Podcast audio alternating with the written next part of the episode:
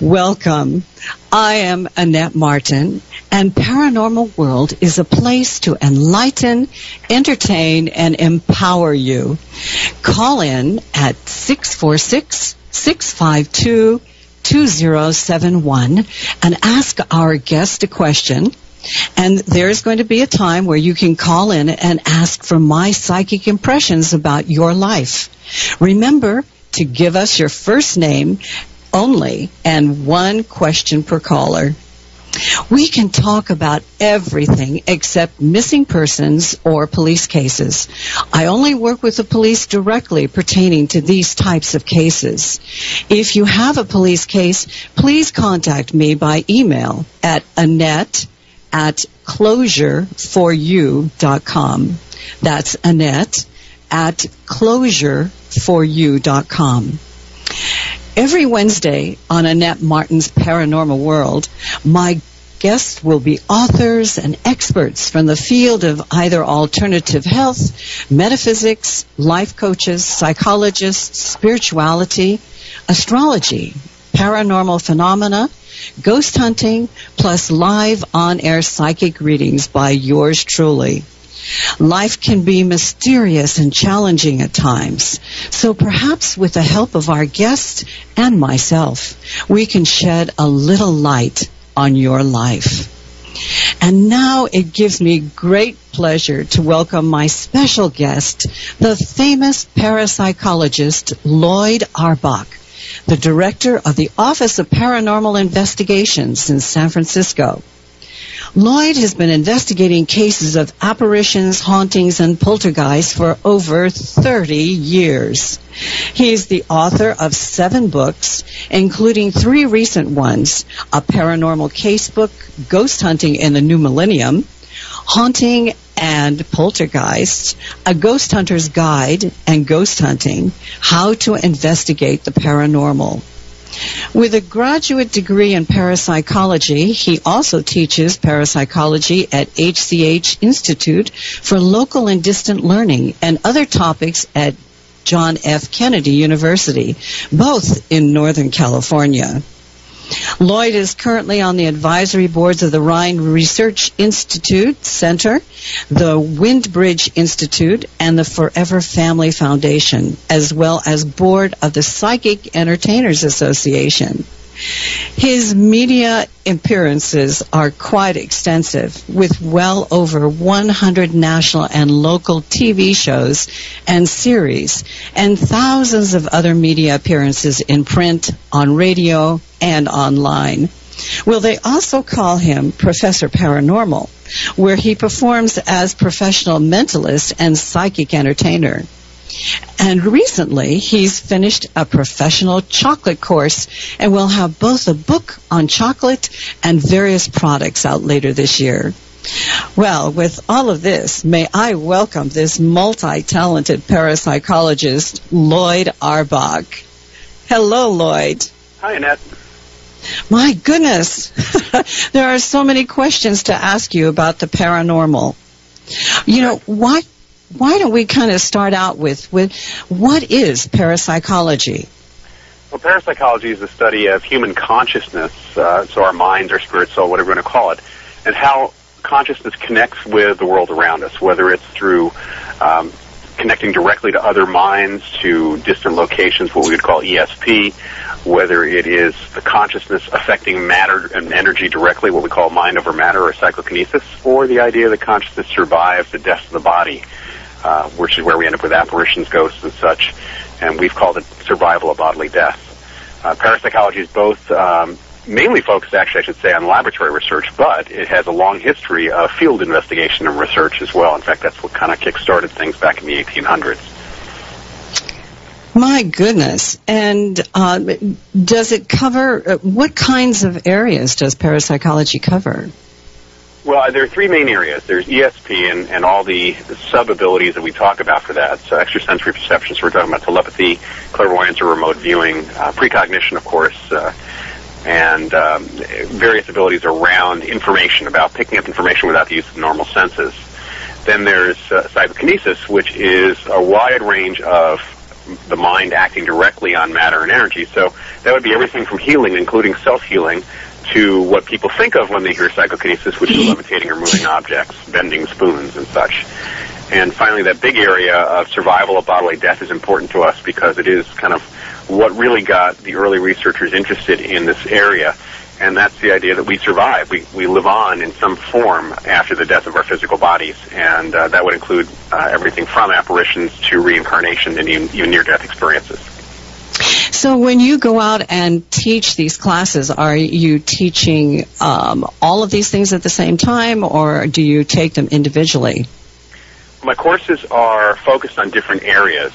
So, you know, the whole program, all the courses I teach, which are, there's seven courses altogether for the basic parapsychological studies program. And it really, it's not an academic program. There are um, more, I guess you could say, next steps for people to go if they want to take a certain area a little more in depth with some of my colleagues but it is a really it's a deep overview. And so what I do is cover, for example, I have one course on the evidence for life after death, looking at survival.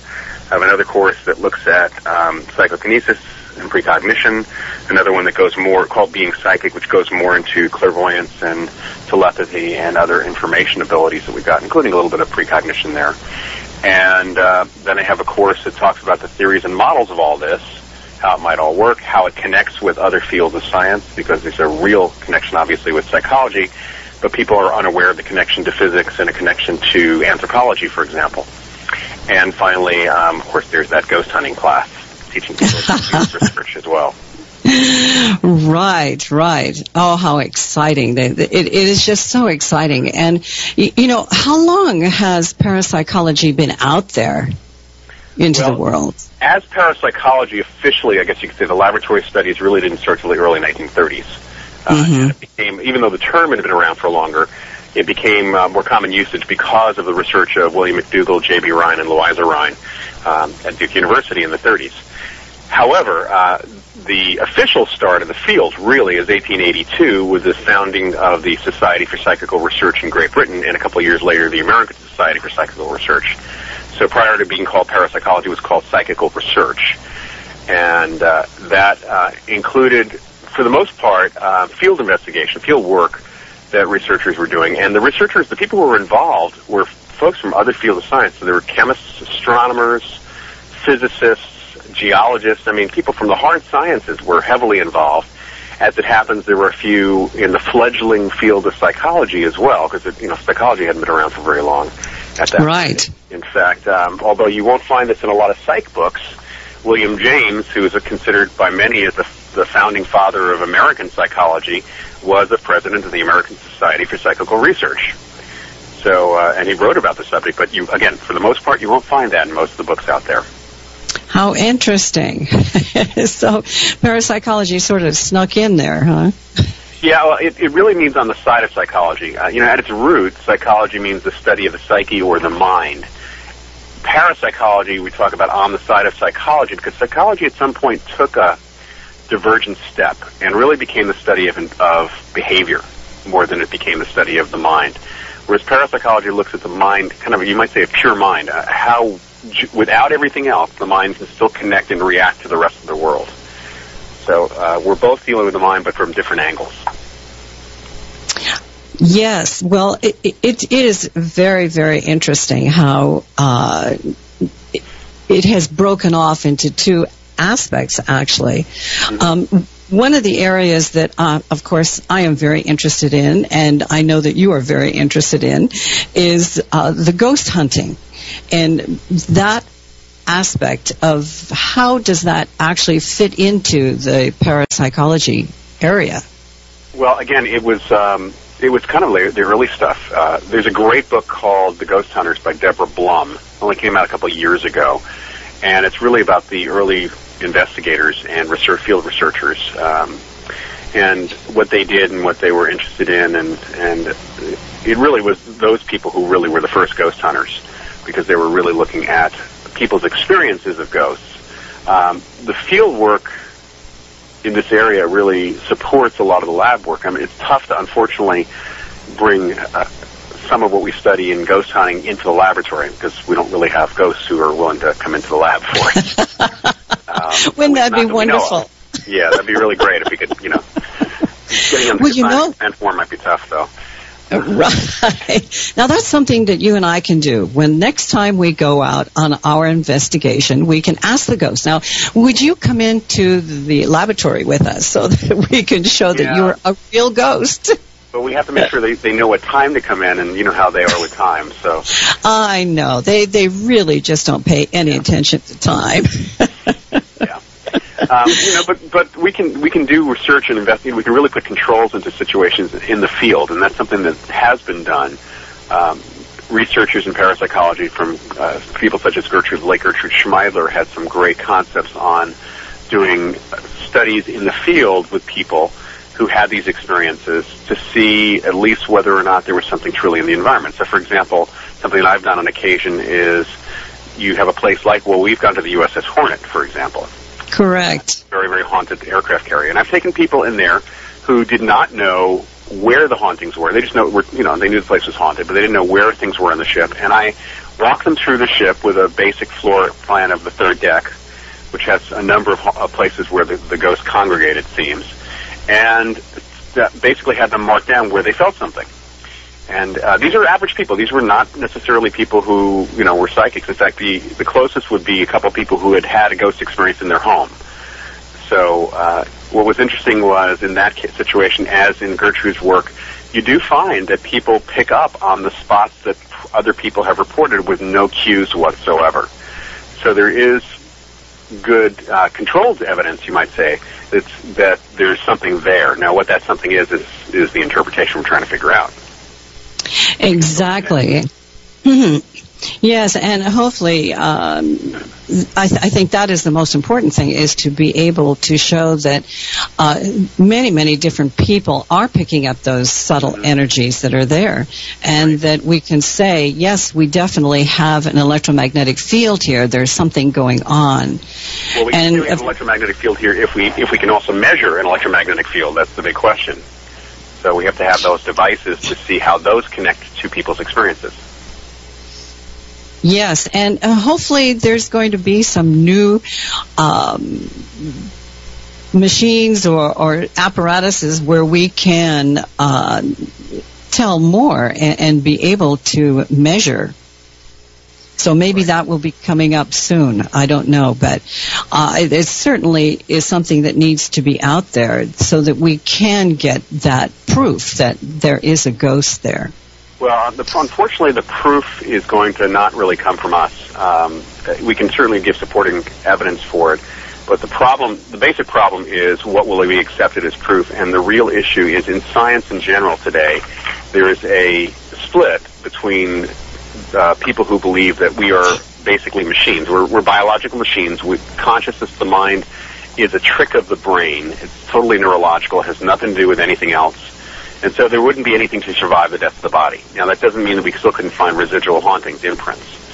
But the other side of that, of course, is are the folks who believe that mind and body, while connected, are also separable. And that the mind can exist in some form without the body. And that's what we're really talking about, It's kind of that kind of proof. And it's, it's just not, uh, there's no good definition of consciousness in science. And until that happens, it, we can prove it to ourselves, and I think we have but uh, proving it to the rest of the world or proving it to science is just not going to happen until that other question is settled. Right. Oh, okay. You know, let's talk about this some more, but right now we're going to have to take a short break and we're going to come back with parapsychologist Lloyd Auerbach. So hold on.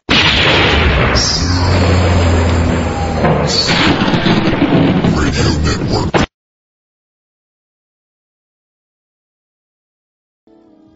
Welcome back, everyone. I'm Annette Martin, and we've been talking to Lloyd Auerbach, the very famous parapsychologist, about ghosts and uh, parapsychology. And Lloyd, we were uh, talking uh, about um, how we can show and prove that there is definitely a ghost. But there are some other questions I have for you because there are many people who want to know about how they can learn about parapsychology and what kind of educational opportunities are there uh, for them to learn more about parapsychology.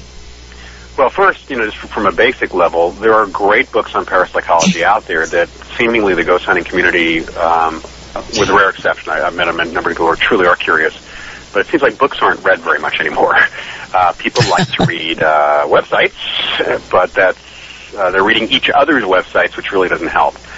There are great books out there, and one of the best sources of information for book lists, for recommendations, for educational opportunities. In fact, there's a great new listing for all educational opportunities out there. Is the website of the Parapsychology Foundation, uh, and it's parapsychology.org and they have a blog in their Lyceum section, which is all about education. Um, they have bibliographies of recommended readings. Uh, just great, great, great stuff out there. Uh, for folks who want free books and are interested in history and, and where the initial ghost hunters got started, there you go to eat to Google books and you do a search on psychical research or ghosts and such, because there are all those free books out there now that um, or before copyright came in in 19 you know they're out of copyright now from so the pre 1926 and so a lot of the early researcher stuff is there for free. And you can also get it through a company um, a site called archive.org so those are oh wonderful. great starts right there. The Parapsychological Association, which is parapsych.org, uh, also has a listing of educational opportunities, lists all the courses that people are offering online right now. Although I think that the one, of the Parapsychology Foundation, is much more up to date, and there are um, there's no academic programs here in the states yet. Uh, there was one, which is where I graduated from.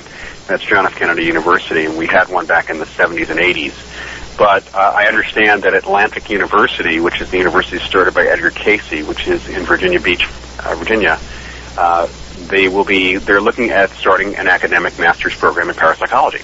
And I, oh my goodness, how wonderful! I think they're going to be offering some undergrad courses as well.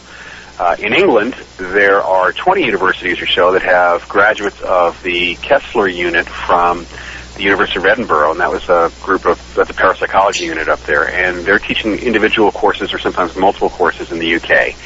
And there's a relatively new master's program which is also available online, for distance learning at Coventry University, which is a master's in parapsychology. So there are opportunities that are starting up. Um, it's just, uh, my, I mean, my courses are a great start. And one of the things that people ask me is, well, what good is what good are your courses? They're not academic, and the answer is they give you a great basis and broad scope of the field, um, you end up with good entry to other other courses where you might not have had the background for them. And on top of that, it, it uh, several of my students have just kind of picked up and emailed some of my colleagues, and when they mention that I, they took my courses, they get an immediate response. So, Wonderful. And where are you teaching this? Why don't you give courses, us? Yeah, my courses are taught at HCH Institute in Lafayette, California, south side of San Francisco, and we teach them locally here. However, um, I've probably had more distance students than local students. And you can go to my website, which is mindreader.com, and click on parapsychological studies, or go to hypnotherapytraining.com and click on the parapsychology tab there. That's the school itself. Or even just search HCH Institute and then parapsychology, and that'll take you to the course descriptions as well. And what we've done is audio recorded all the courses, and so folks have the lectures and they get all the materials. And then one of the things that I've done for distance students, since they don't have this opportunity otherwise, is I set up time on the phone with my students individually. So for each course, they get a certain amount of time to talk to me and to ask questions, and we chat about um, the subject matter to make sure they understand it. So that's kind of in lieu of tests. I, you might say, I kind of feel them out by by having a discussion with them and yes. material that way. Um, but that's something you don't find in most of the distance courses. It's, it's actually I opted for that rather than the actual online function uh, because with online stuff you often have a lot of text and video, but there's very little other than minimal email contact. You have very little contact with the instructor, and this is a little different. I wanted to make sure people really grasp the material, so we're doing it this way. And then distance students, if they want, can also call in live to our classes. so our live classes too. I have students here, even here in the Bay Area, who have attended because they didn't like the traffic pattern, so they actually attended class via phone. That's great. That yeah. that's wonderful. So, th- is there a number that they need to call for that? Um, they can call HCH Institute if they want, which is uh, nine two five two eight three three nine four one. Uh, the website will probably give them more as much information, and uh, that's and of course, my the number for the Office of Paranormal Investigations, if folks want to reach you. although um, it sometimes gets kind of busy, so like we it may take a few days to get back to you. but that number is 415-249-9275. Great. My, web, my website's mindreader.com. That's an easy one. Very good. Oh, that's wonderful. That's wonderful. And I want to remind everyone if you want to call in and ask Lloyd a question, the, our number is 646 652 2071. And I do believe that we have a caller on the line.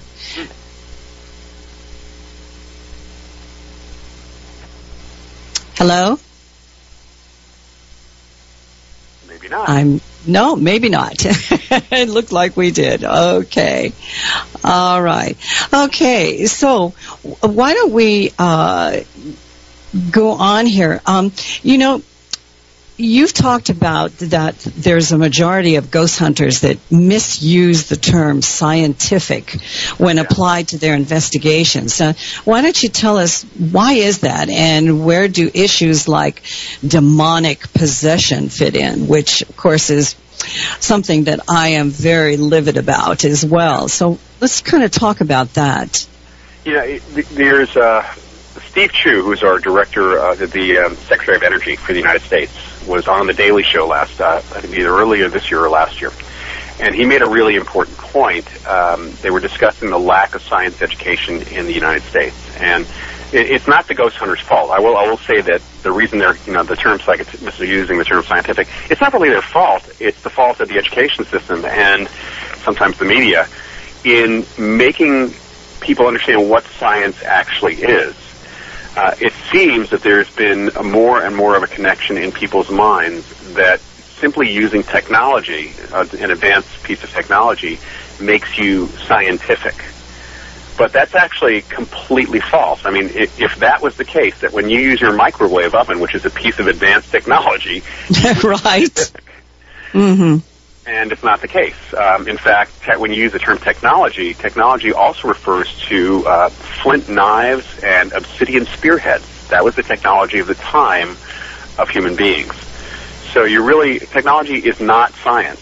Science yields technology, but technology is not science. And using, for example, an electromagnetic field detector with either a light that, that blinks or comes on or a needle that moves back and forth, just using that is not being scientific. It's what you do with the data and how you look for alternative explanations for that information that comes through, for that reading, that makes you at least attempting to be scientific. And really, the science, scientific method is about um, gathering data, figuring out, just getting some idea of what questions you need to ask from that data, and then testing those questions by doing doing things. You know, so if I think that there are that ghosts are connected to electromagnetic fields, then I'll get some readings and see how that works in some of the haunted places. Then I'll go back into new places and see if I get similar readings under similar circumstances, having eliminated all the other possible ways that those electro- that those fields could be generated, such as wiring and water through pipes and things like that. And uh, right, so it's sort of a process of elimination to begin with. Totally. It's that, and it's also testing a hypothesis, testing the. Exactly. So what we've been doing is trying to figure out how electromagnetic fields, unusual fields in the environment, connect to people's experiences. Because just having a reading means nothing. Having a reading where someone sees a ghost means that at least that reading is connected to the ghostly experience. So you have to have that kind of correlation, and we're so we're, it's what you do with the data that really makes a difference. That makes exactly. Exactly. Yeah. Mm-hmm. As far as demonic possession stuff goes, now here we're talking about terms that are religious in nature and anthropological in nature. Uh, possession actually outside um, the Catholic Church and a number of other, um, you know, it's kind of the, the, the Christian uh, view of things. The demonic you know, satanic Satan demon hierarchy of things. The term possession in, in anthropology refers actually to any situation where someone is channeling an entity. So, you know, when people were possessed by the gods, for example, um, the Oracle of Delphi was possessed by the spirit of Apollo. And the folks who are voodoo priests who call in the Loa, the spirits, the voodoo spirits, they bring them into their body. They are possessed those are not negative connotations. Those are usually positive connotations. Right. The idea, what, what's happened though is, and it's probably a good part of it can be laid at the foot of William Peter Blatty and uh, The Exorcist. more than anything else. certainly, the uh, idea that Ouija boards are evil is was made popular by that movie more than anything else. Uh, but the term possession to many people would be something equivalent of you know channeling and mediumship are consensual sex and possession would be rape. That's that's one way of putting it. One medium actually put it to me that way.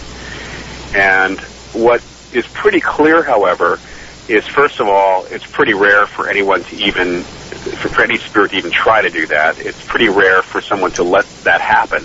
And when I say let that happen, that's exactly what's happening. They're opening themselves up and letting it happen. So, uh, and there aren't that many evil things out there. I mean, that's the other problem. Is the, demon part of this whole process is a problem because that's a very re- religious perspective, and on two levels we can't approach that um, in parapsychology. On the one level, as a science, you can't approach demons because demons are of God, and God is by His nature unknowable, and therefore we can't study God in science. That's why science doesn't deal with that.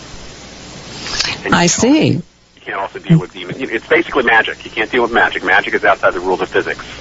Right. It definitely is outside the rule right. of physics. So, the other side of it is that demons only exist in certain mythology. So, you know, there aren't demons in other cultures. So what do you do with that? Right, exactly. That's always the problem because you have so many indigenous people uh, who definitely believe in demons, and so that is always a problem. And it sort of has bled over into our society as well. You know, we do have a caller on the line, and uh, I think she has a question for you. Hi, Kay from Myrtle Beach. Hello, Annette and Lloyd. It's a great show. I'm really enjoying it. I have a question. Uh, I actually have several, but I don't want to take up all your time. But I'm wondering if you can explain to me what the difference is between um, spirits, ghosts, and guardian angels. Well, spirits and ghosts are often considered the same thing. I think that the, the term ghost has a lot of um, folklore attached to it. And so in some places you use the word ghost for any visual uh, or auditory thing that doesn't is not explained that relates to the history of the place, but whether that's conscious or intelligent um, may not matter in certain cultures. So for us, the term ghost we use the more traditional, I guess you could say, the more popular idea is that it's the spirit, the consciousness of someone that survived the death of the body and is being seen or heard or felt or smelled. And so in parapsychology, we would probably use the term spirit and ghost, and apparition. Apparition is actually the term we use more often interchangeably. Uh, guardian angel uh, has a connotation to it. Again, that's a religious connotation of the angelic. Um, in other cultures, it's guardian spirit, and it might be a guardian ancestor spirit in some cultures. So I think the, the term guardian might be a better term. Somebody who's watching out for you might might be more appropriate. But then what that or who that someone is, if you're saying angel, that has a religious connotation. Uh, back to the same problem we have with demons. And if you say spirit, then it could be somebody you knew or an ancestor, such as in uh, in Japan, for example, the Shinto religion. They believe everybody has an ancestor that hangs around and watches out for them. Okay. And I, I don't know if I can ask one more question. Um, what about animal spirits, you know, apparitions? I actually saw my cat who passed away recently. Is that a common thing? Or do is it common to see our, our pets as well as uh, uh, spirits of people? Probably more common than people think. There's some great book collections, even going back to the 1800s, of uh, animals, pet ghosts, and uh, I think it's it's not an uncommon. I've had that experience myself with a former you know, one one of my cats from years ago. so it, it's not an uncommon experience for people to have that, and What's interesting is um, sometimes those pet ghosts will stick around and haunt the place like you'd expect the previous owner to haunt the place. And so people will ask um, someone. I have a friend who actually visited a bed and breakfast in Minnesota, and she had been there several times. And um, the cat that belonged to the owner used to tra- walk around, even get into rooms uh, without too much difficulty when when she was alive. But so one night, one morning, I think she woke up and uh, said that uh, your cat was in bed with me again. And the woman had said, "Well, my cat died last month." so the cat was still doing his thing, doing her thing. Kind of right, exactly. Exactly. Well, thank you so much, Kay, for calling in. And uh, we're going to have to take a short break, and we will be coming right back with Lloyd Auerbach, the very famous parapsychologist.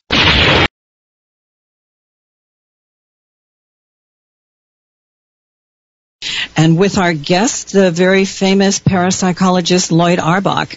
Uh, we've been talking about parapsychology, and now we've moved into ghosts, and and we are now even discussing about demonic possession. And I have a question for you, uh, Lloyd. Uh, um, many of uh, the ghost investigators that are out there today uh, seem to be getting involved and frightened uh, and thinking that there's a lot of demons when they go into a house instead of understanding about the energy that this may be a ghost who has had uh, a bad situation happen to them before they were either murdered or they died. Yeah, you know, it, it, well, it's that spooky thing. One of the reasons that I think people get into this sometimes is a hobby, because it really is a hobby for most people, as much as they may claim it's not.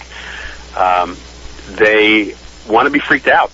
I mean, the very fact that we see these TV shows where someone on the show runs screaming from the house because Right. of noise in the dark, it's like, come on. Uh, I mean, if you really were interested and really were investigating this, you would never do that. Exactly, e- exactly. And so it, it seems to me that uh, what needs to be uh, going on is that a lot of the ghost investigators need to be educated on the aspect of what is a ghost and what is a residual haunting, which we haven't talked about yet. Um, Yeah, maybe we. I was going to say, yeah, that's that's a big big part of it. Uh, I think the education part is, is the real part of it. Uh, absolutely. I, I think that that is uh, very important because, as you and I know, um, when we go out in an investigation, um, where I'm able to talk to the ghosts and I'm able to communicate with them.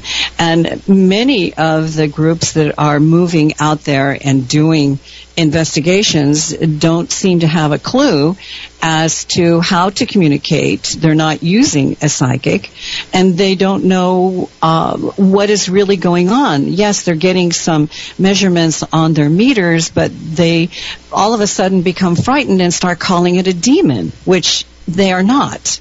Yeah, uh, and personally, if I was there, I would be very insulted if I was the ghost. I certainly would be too. yeah, and you know, and then there are those those who insist on call, you know, start yelling at the ghost to try to get them to do something. It's like there's there's two reactions you're going to have. If you're a human being and that if somebody yells at you to do something, you're either going to walk away, which is fortunately what happens most of the time, or you're going to slap them upside the head. right. and if you do slap them upside the head, they're going to call you evil. hmm In the meantime, they're the ones who incited you to do that to begin with. So um, I don't think that's. I think that's human. that's a human reaction. It's not an evil reaction. Um, so, uh, and their their behavior being in, as it is, would be considered, I would think, evil or bad to begin with. So, Right. going free as well. It, it's a it's a tough thing. I think that uh, people have too much investment in the folklore, but most of the people out there, unfortunately, really their entry to ghost hunting, their model has been some of these TV shows, and not the TV shows from the '90s. It's you know that were like sightings and in search of and things like that. It's really the TV shows like Ghost Hunters, and I think it was probably the big one, uh, where people can get relatively inexpensive. It's still not cheap, but relatively inexpensive equipment, and anybody can go out there and do that. It's like, okay, you want to be a bird watcher? All you need is a pair of binoculars. That's pretty easy to do. Right. That's what we're talking about. We're talking about ghost watching, not ghost investigating. There's no investigation going on here uh, for the most part. Um, it, it's it's really about getting readings and then just making judgment calls based on the readings that may or t- may be totally false. So it's unfortunate that people don't have. Uh, the thing that really bothers me, I'll tell you, is how little curiosity these folks actually have about what's actually going on. I agree. Yeah, I, I think that's curiosity. Very little curiosity. You know, we have uh, Joanne uh, is here in our chat room, and she's asking you a question. Is there any danger for an average person to attempt communication with a ghost? Um, same danger you might have with living with attempting communication with any person. You might not like what you hear. That's, pretty very much- true. yeah, I, I think that that's about it. Um, you know, and it's also your reaction to that communication. I think that some people very openly try to communicate, but because of the way the culture has prepared us sometimes, the reaction to even a hello, which is a big surprise because you didn't expect to get anything, is a freak out. So the thing that's important is that if you're going to attempt communication, assume you're going to get communication and prepare yourself for a hello out of nowhere. If nothing happens, you can be disappointed. If something happens, you won't be freaked out because you're prepared for getting that. So I think Exactly. That's, that's the main thing. Um, you know, the real danger of any of this stuff is the same danger you might have had if your kid brother or sister jumped out of the closet at you as you were walking by and you were a kid. right. and how many times has that happened? Right. Many times. freaked out. So it's the Ex- sudden, unexpected something. And if you always expect, I hate to be cliche, but if you always expect the unexpected, then at least you'll be prepared for something unusual that happens and, and want to look for what's what's causing it, what's why it's doing that. Exactly. Well, we have another caller on the line, Fonda from Myrtle Beach. Hello, Fonda. Hello there. This has been extremely interesting, and I was wondering, um, all of us have the experience with the movie Poltergeist. Um, Does but does the term poltergeist always have um, an evil or a negative connotation to it, or does it have more of a, a different meaning in in in what you both study? Well, well, first of all, the movie Poltergeist really, the beginning with the stuff moving around, that was typical of the Poltergeist case. However, it took a left turn. Um, nobody deals with these from other dimensions, and kids don't disappear into other dimensions. So that was a completely, uh, that was a science fiction film, more than it was a horror film Right. in some respects. The term poltergeist is actually goes can be traced back to at least the 16th century in Germany, and it was applied to a very, specific type of ghostly or paranormal experience where physical things would happen. So they would. It it means noisy ghost because they were actually getting rappings and sounds on the walls, uh, not voices, but bangings and things like that. So besides physical things moving around, it was those, those bangings, and it, it it rarely has ever generated anything bad in the sense of harmful. Although there are those poltergeist cases where uh, people get scratched or even choked, which does not come from spirits. I mean, the thing about poltergeist is we know, and we've applied in the last 80 plus years in parapsychology. It's very clear that we're dealing with something coming from one of the living people, and it's usually the person who's scratched is the person who's actually doing it. Um, their own mind is causing these physical effects that other people can pick up, and it's usually related to stress and something psychological or emotional. Um, and the stereotype is, is, is, is kids, you know, teenage girls, but that's a, pretty much a stereotype. It, it's a little bit broader than that. Um, it's it's it's bad in the sense that stuff breaks. So I guess you could say that that's a bad bad thing. So things do break. Right. Well, interesting. Now, like for example, the Amityville Horror, where things were happening with the house. Um, I mean, is is that uh, a believable and and realistic that they Well, were trying to get that family tot- out? No, it's it's totally an unrealistic. Uh, first of all, the the case Okay. itself, the book, the book, the movie was different, slightly different than the book, but the case itself um, has Mm-hmm. been on so many levels shown to be false. Uh, the uh, actually knew some of the researchers who had gone in there, uh, and the problem with this case is, first of all, the case was genuine in the sense that when I talked to someone who knew one of the kids a few years ago, and when they moved in, um, knowing there had been a mass murder in this house, that Ronald DeFeo had gone nuts and killed his family, so knowing that, they moved in the house. They um, they had already talked to the lawyer. Actually, apparently, it was a lawyer who helped uh, facilitate the sale. Had brought up the idea of doing a of, of how cool it would be if this place was haunted. We could sell a book like The Exorcist. This is what he claimed, mm-hmm. in fact. Mm. So this is the purpose they went in. But they did when they went in, they did get really odd feelings, really bad feelings, and apparently, according to this person who said she knew one of the kids, they even saw a kind of a recurrence, that imprint that we that Annette and I were hinting at, this residual haunting of mm-hmm. what had happened. Although Ronald DeFeo, who was still alive, you could still see him theoretically as an imprint. So there was that. They moved out three weeks later. They moved out before anybody Yes. investigated the place. I see. Um, okay. Jay Anson, who wrote the book, never went to the house. oh, And there are factual well, errors people should know. Yeah. Yeah, there there are serious factual errors. There's a whole scene in the in the book in the movie about the Lutz is seeing some sort of pig-faced demon by the light of the full moon. However, they were not in the house at any point when the full the moon was full. Uh, So so there are little things Well, like that uh, the Shinnecock Right. Indians, with the supposed Indian burial site, the Shinnecock Indians were not there. They were not in that area. There was no burial site. Oh my goodness. So how much of the story is real? Well, I think they probably, you know, my guess is they probably had a real experience in the house, even though part of it might be primed by the fact that they all knew that they were moving into a house with a mass murder. Um, they might have had a real experience with the imprint, uh, but uh, because it was pretty, you know, emotionally bad. But as far as the rest of it, it was most likely either um, something they learned to believe themselves, or um, it just basically was made up.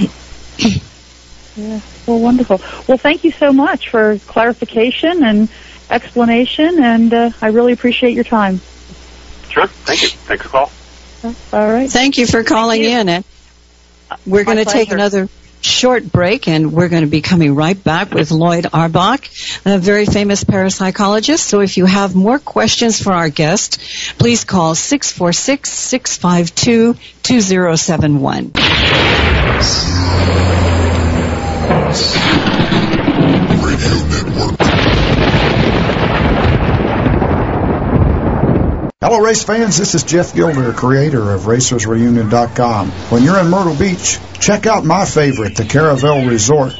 The Caravel Resort has a golf department and concierge with golf privileges at virtually every course on the Grand Strand, including the coveted Dunes Club.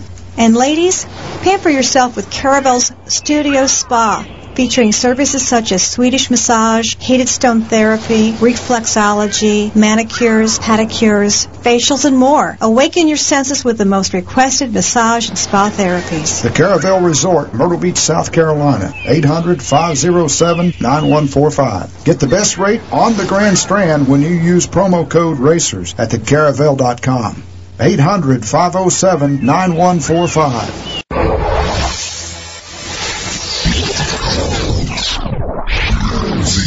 ZRN Radio.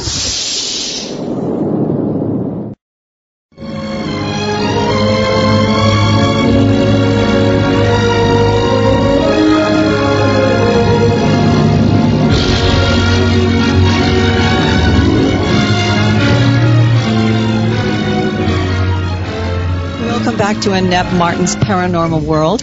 We're here with Lloyd Auerbach, a very well-known and famous parapsychologist. We've been talking about parapsychology and ghosts, and if you have a question to ask him, please dial in at 646 652 2071. Lloyd, I do have a question from our chat room, and Joanne is asking, what's the best way to invite a ghost to communicate with us? Well, I think Annette, you might be able to answer that question a little better.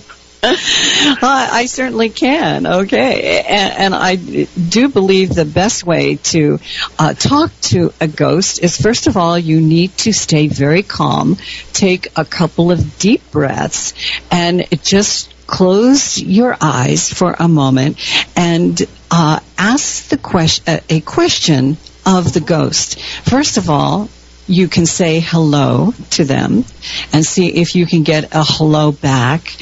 Tell them your name and tell them why you are there.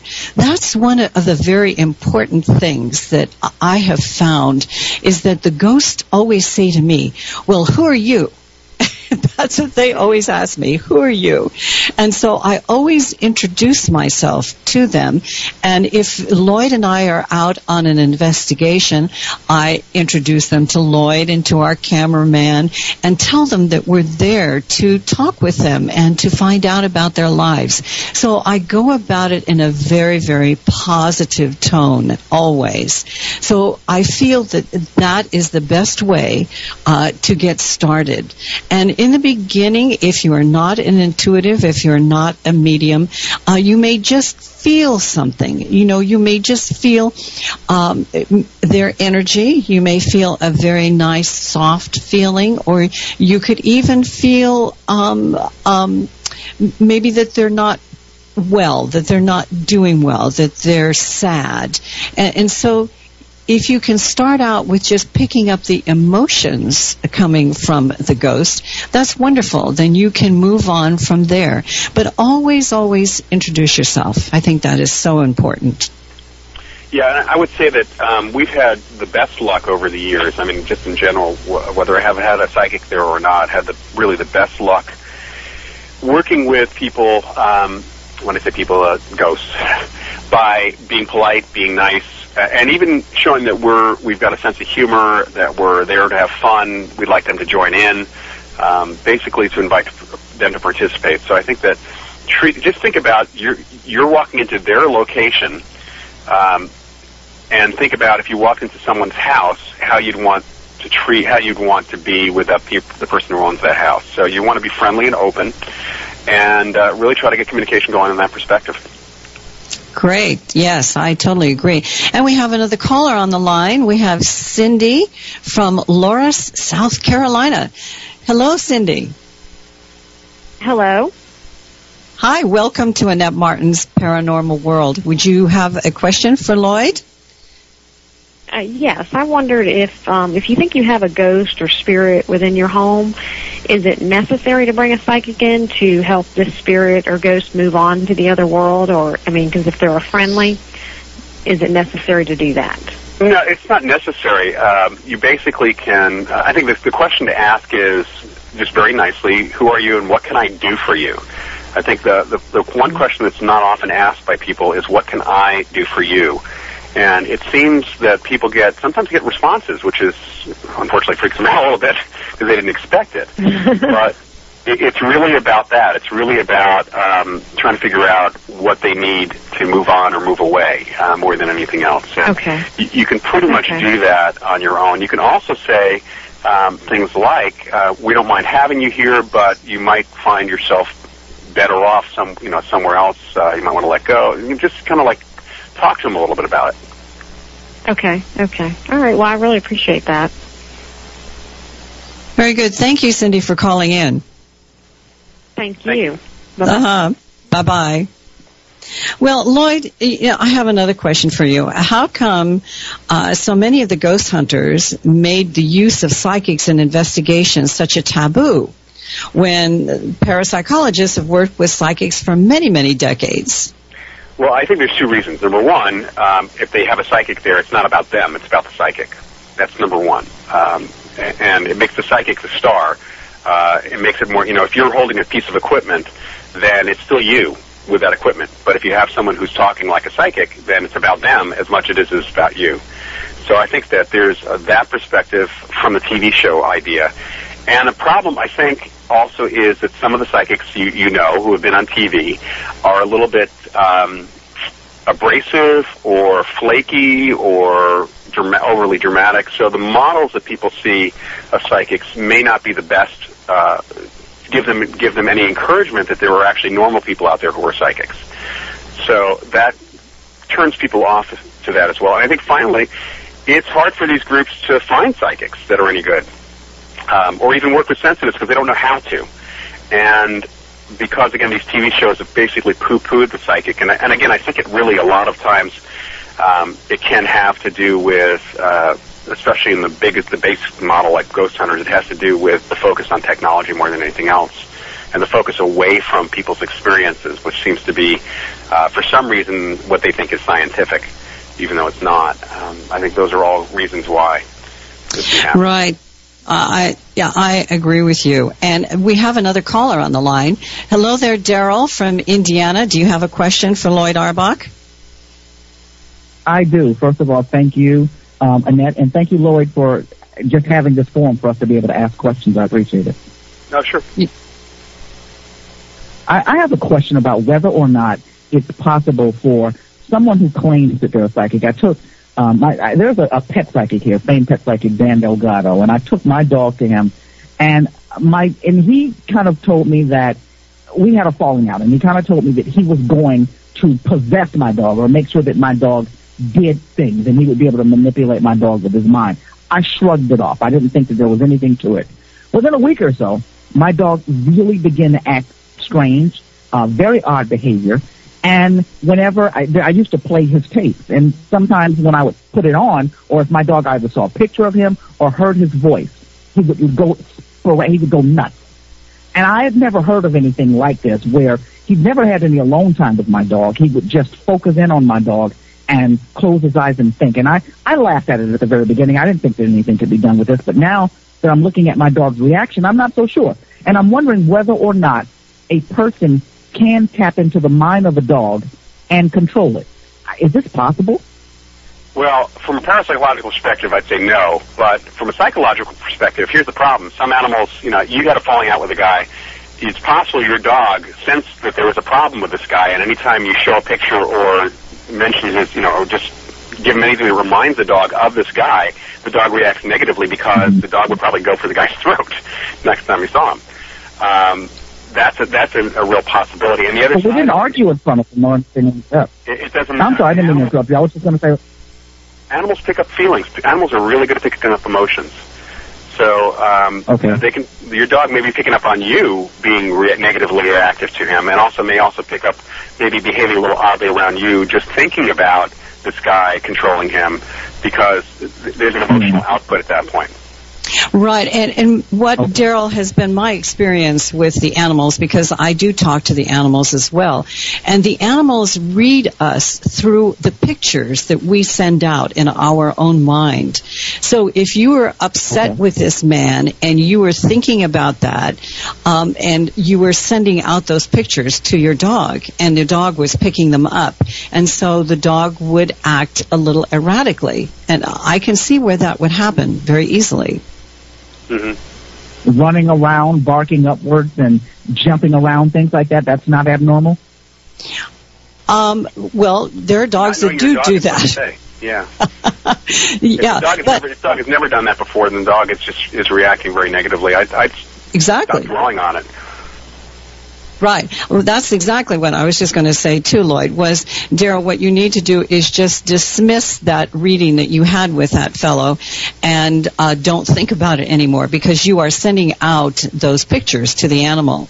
Okay, and Okay. see how your Okay. dog So just- responds.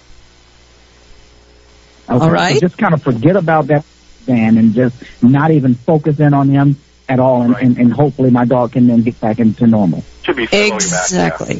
Exactly. Exactly. Completely Now, if my let dog that. ever sees if my dog ever sees this guy, do you think that he might lunge at him? Very, it's possible. He might. Yeah. I think Might that depend, Okay. It might depend on how you react to him at that point in time. If you're with the dog, Yeah, we might both lunge at him, so maybe that's not a good idea. Yeah, to that's- even come anywhere near him. Right? All right, Daryl. I mean, you got a whole, you'd have a whole scene going on there, probably with police and everything else. So, yeah, I, what I'm going to do is I'm going to try not to focus in on Dan. I'm going to try to make my sure that my dog doesn't focus in on it. I'll show my dog other pictures, you know, that kind of thing, and maybe we can maybe we can work past this. Yeah. There you go. There you go. All right. Thank you so much for calling in for Annette Martin's Paranormal World. Goodbye.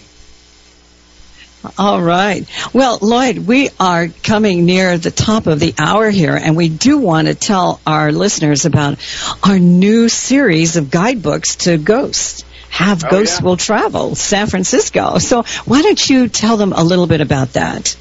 Well, um, Annette and I are writing. Um, going to be writing a series of books for um, for a publisher here in in California, focusing in on different areas. We're starting out with the, San, the greater San Francisco Bay Area, and eventually we'll be moving out from there. But unlike most of the books that you find about haunted places, we're dealing with places we've actually been to or are going to for the purpose of the book um, to do to find out a little bit about those places, to really check out the stories to see if they're true, and more importantly, to see what Annette picks up on. And so we're giving it the perspective of the parapsychologist and the psychic for this, uh, including in some instances transcripts with Annette's communication with the ghosts that are present, if there are ghosts present, as opposed to residual hauntings or something not ghostly. Right. And uh, in, uh, Lloyd, why don't you give everyone your website addresses? Sure. Now, let me mention the book. The first book, as Annette mentioned, is uh, San Francisco, and then we're going to be doing the wine country, Napa Sonoma wine country will be the next one, and we're hoping to kind of expand. We're trying to come up with some really interesting places for us to visit and for um, for the the books to cover. But they're going to be um, people will be surprised, I think, Annette, because there's only like six, six or seven locations in each of the books. Yes, I think they will be. Yeah, so It- it's it- really going to be in depth. Most definitely. And when if people want to get in touch with you, Lloyd, uh, Yeah, can my you give them website- your Sure. My website is mindreader.com, www.mindreader.com. Um, my email is esper, that's E-S-P-E-R, at sfo.com. You can get there from the website as well. Um, and folks can call the Office of Paranormal Investigations at 415-249-9275. And if they want, they can also get to me through my other website, which is hauntedbychocolate.com. Oh, chocolate. Oh, oh, thank you, Lloyd, so much for being our guest today. It's been enlightening to learn more about parapsychology and ghost hunting. And I hope that you'll come back so we can talk about your new chocolate book. Yum, yum. And you know, folks, he makes the best chocolate in the world. Thank you, Lloyd. Thanks for having me. Very good. And next week, my guest is going to be Dr. Margaret Cochran, a psychotherapist. So be sure and tune into Annette Martin's Paranormal World. Goodbye for now.